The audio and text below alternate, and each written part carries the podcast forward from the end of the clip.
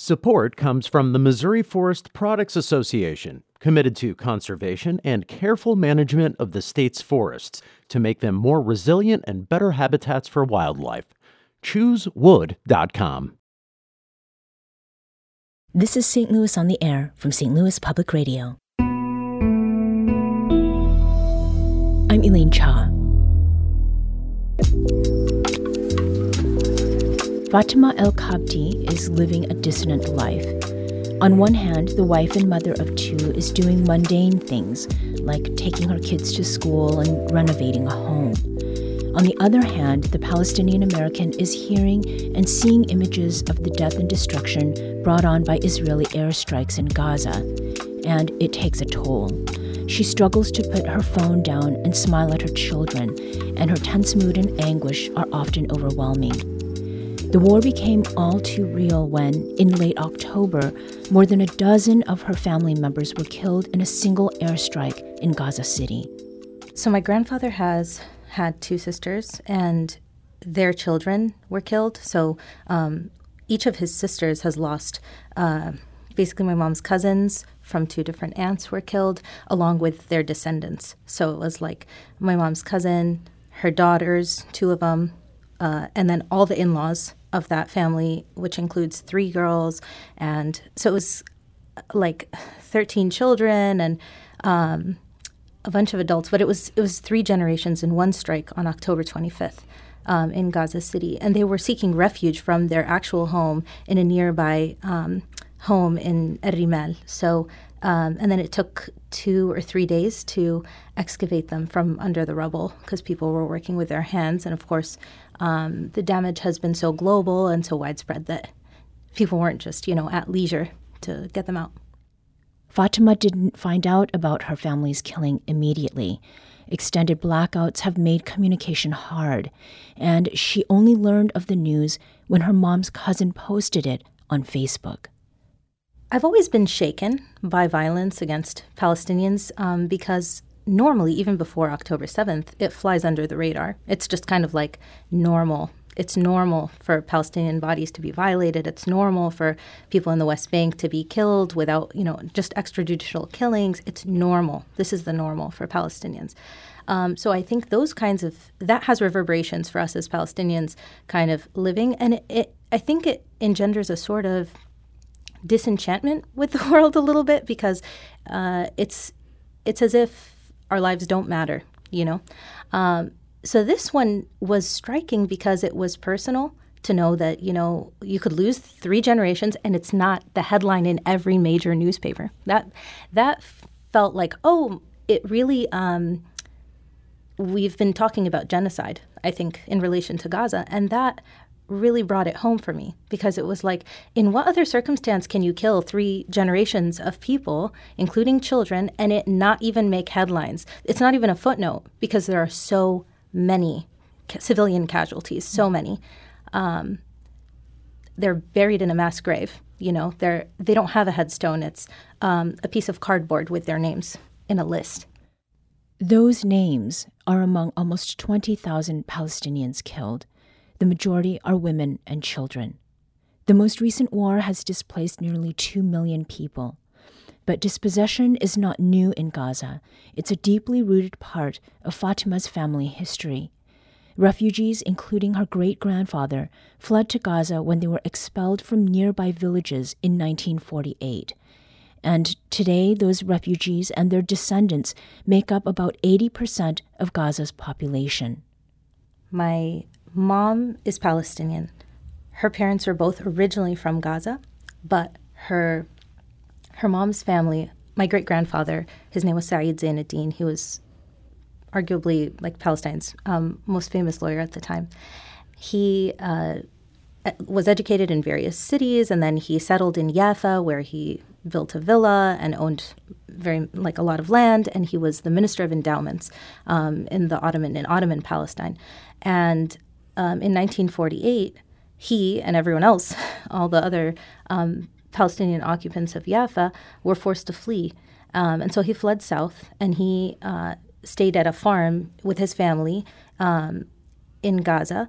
And then he ended up renting uh, a home in Gaza City, and that's where he continued working as a lawyer until he was assassinated um, in 1959.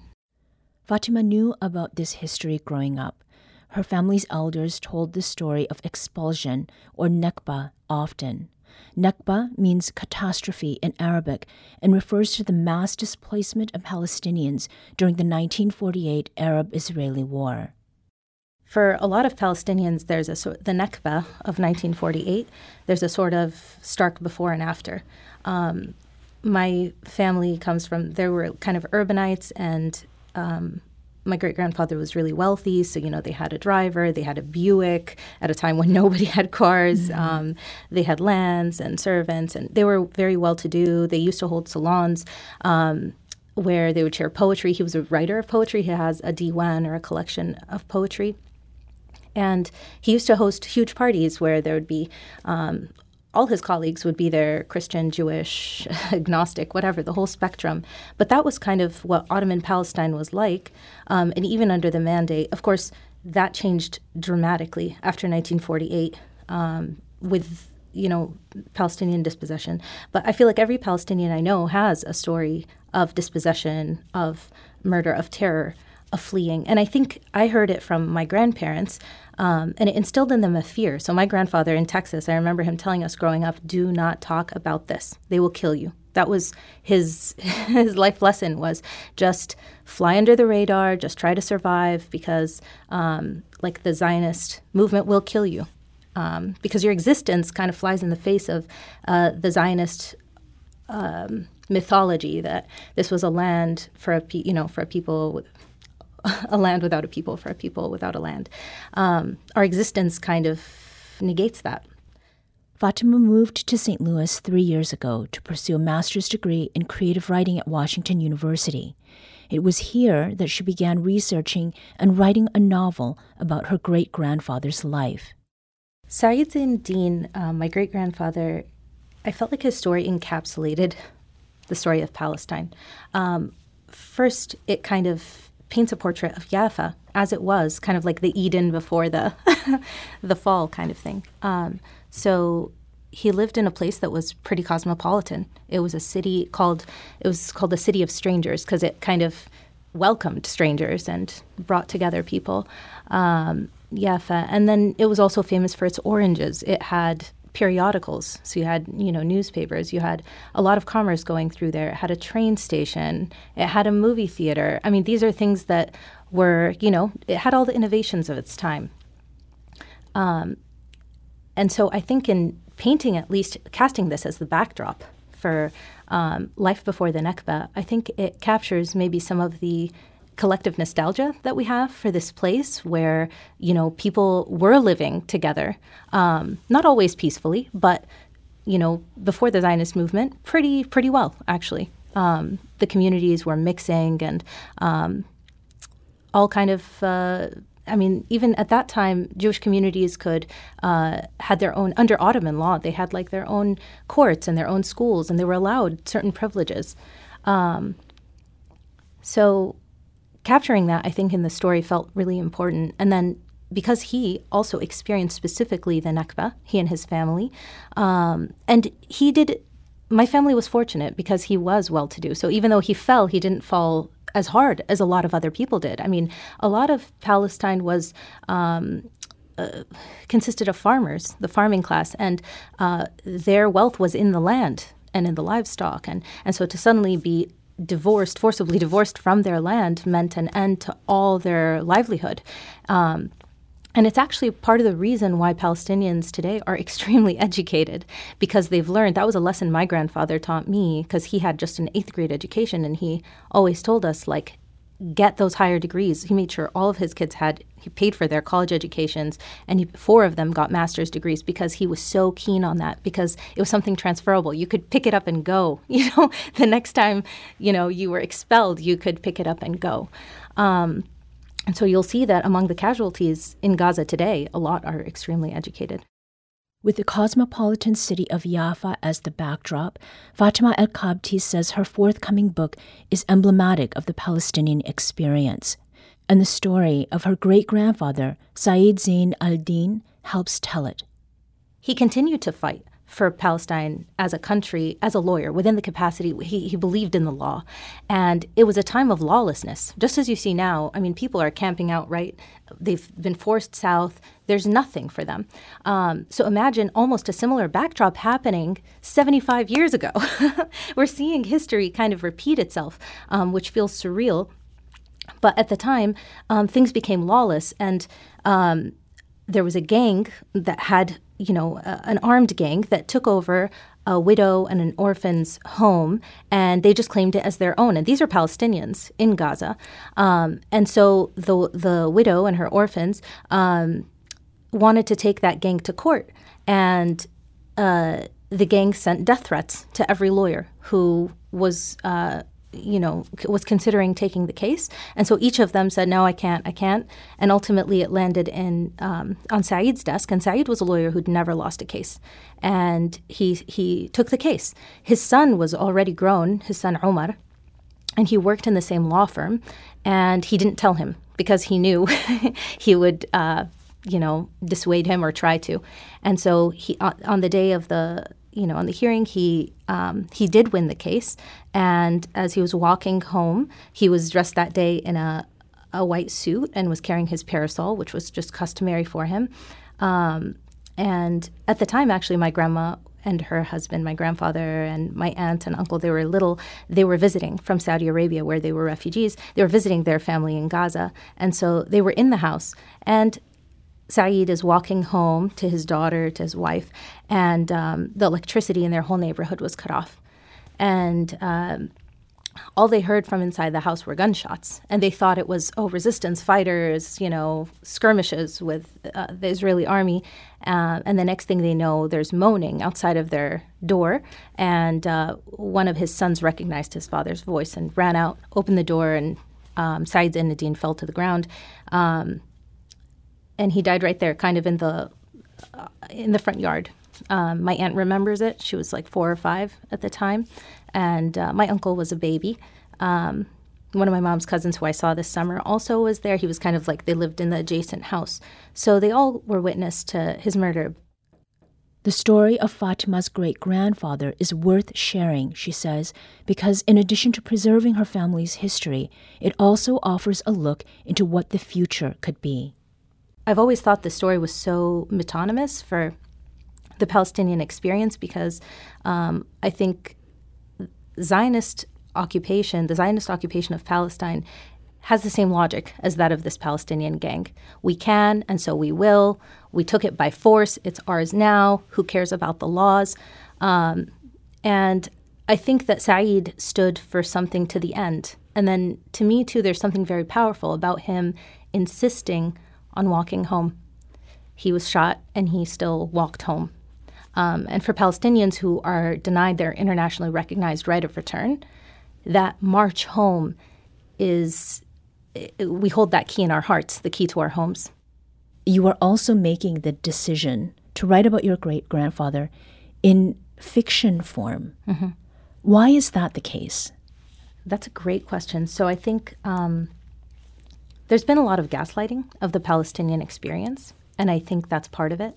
Is you know where's the proof? Where is the proof? You know, one of the things I had hoped to do, um, and that now seems utterly um, impossible, is to have gone into the Gaza archives um, because Saeed Zinedine was so big that he um, he his firm was still like there are recent obituaries of lawyers who said they studied under Saeed Zinedine and who had, you know, it was that kind of a, a legacy.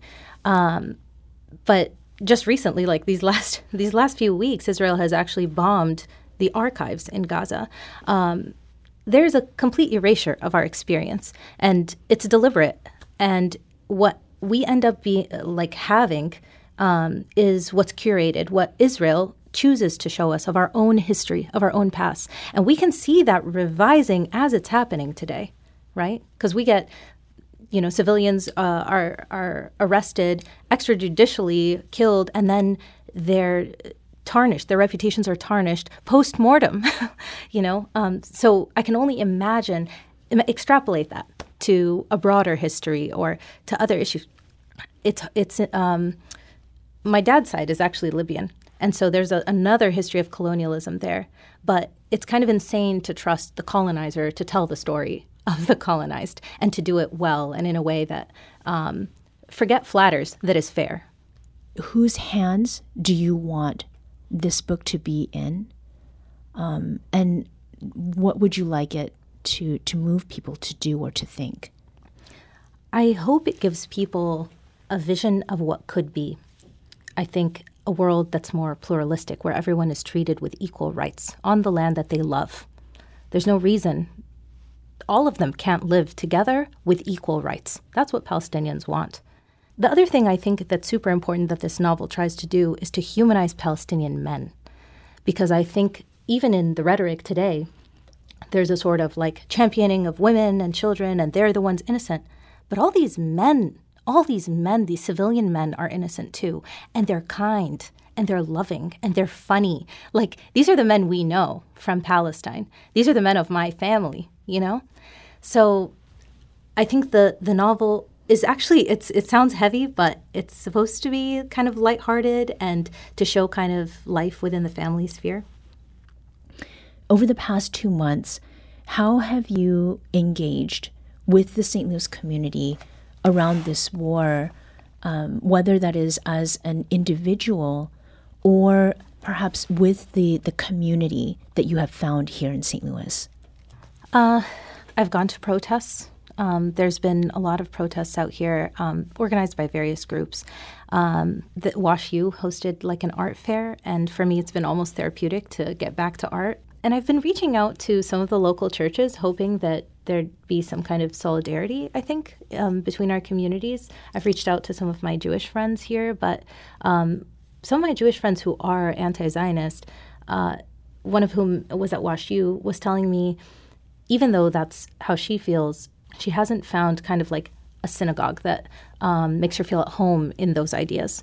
And so that's kind of been a struggle. And so when I reached out to her, actually, at the beginning of all of this, I was telling her this feels like a really important time for our communities to kind of come together.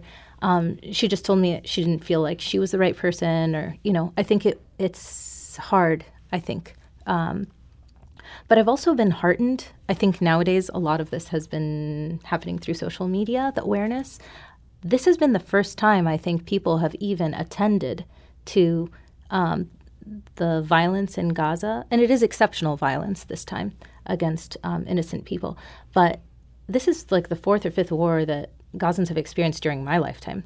Um, and this is the first time I feel like Americans have access, maybe, to some of the footage coming out from Gazan journalists and things like that. So um, it's created a new kind of broader awareness that makes me feel a little bit less alone in my grief.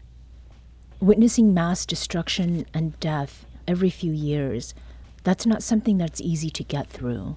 What are the ways that you and your family, as well as those whom you know in Gaza, are coping? I think for a lot of people, and this isn't really my coping me- mechanism, but I think for a lot of Gazans, faith.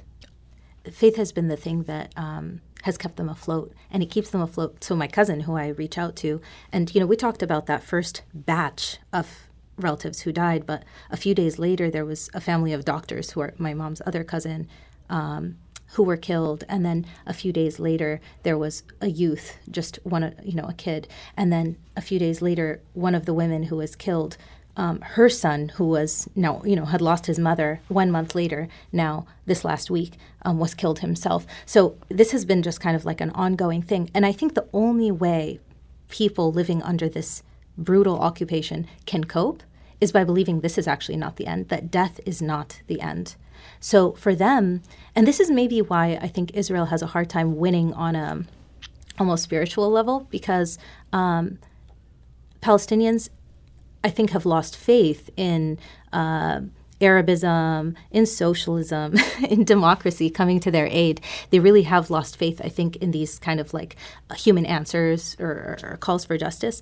Um, and in instead of that, I think they have turned to God. And so you see that, I think, over and over again in these videos where people are consoling each other, and the verbiage, the language that they're using is all uh, children, when they die, are birds in paradise. And um, you know, they're oft repeated phrases for, I think, Muslims, but the the level of belief that they have in them is something else, you know, that they have won. Like the the ones who died have beat us to it. You know what I mean? Mm-hmm. Because I think also a lot of them. So my mom's aunt still lives in Gaza and she's in Gaza City. So she hasn't gone south. She's paralyzed. She's not going to make a huge trek south, right? Right now her daughter is with her. If they were to move her and they have had to move her from school to school as shelters, they have to carry her with like a on a cloth. And they've dropped her once in that process. It's not easy. So for folks like that, I was asking my mom, well, why don't they go south? They're telling them to go south. And she said, you know, they feel that they will be killed. Like, what's the difference to be killed here or there or there? Because if you're not going to die here near your home, you're going to die there of starvation, die there of cold, die there of all. That's kind of their condition. And so, for I think a lot of them, there's a sense of putting their trust in God and also trusting that in the afterlife there will be some kind of justice. Because mm-hmm. uh, if you were to wait for justice in this world, I think it's been a huge disappointment. Fatima Elkabti is a St. Louis resident and Palestinian American. She earned a master's degree in creative writing from Washington University this past May. Her forthcoming novel already has a title The White Parasol. Her great grandfather, a prominent Palestinian lawyer and poet, was carrying a white parasol on the day he was murdered, and the book tells the story of her family's history of dispossession. Israel has killed nearly 20,000 Palestinians since Hamas's October 7th terrorist attack. During that attack, Hamas killed 1,200 Israelis. More than 100 hostages remain in captivity. Last month, United Nations experts reaffirmed their initial concerns that Palestinians were at grave risk of genocide. UN human rights experts pointed to a, quote, genocide in the making, unquote, and Israel's overt intent to destroy Palestinian people under occupation. St. Louis on the Air is sharing multiple perspectives about the war.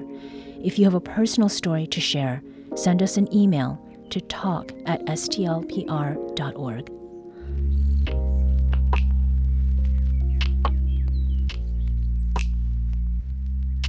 Today's segment was produced by Ulaa Kuziez audio engineering, and podcast design by Aaron Doerr. Our executive producer is Alex Hoyer.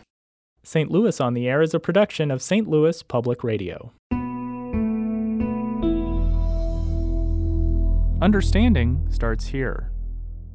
St. Louis on the Air proudly supports local artists by using music from Life Creative Group.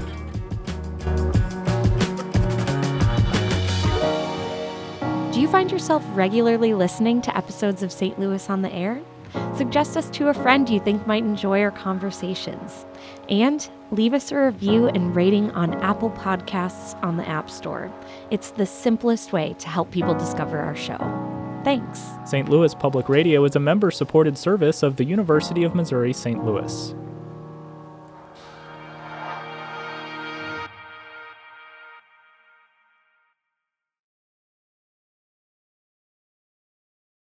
Support comes from the Missouri Forest Products Association, committed to conservation and careful management of the state's forests to make them more resilient and better habitats for wildlife. ChooseWood.com.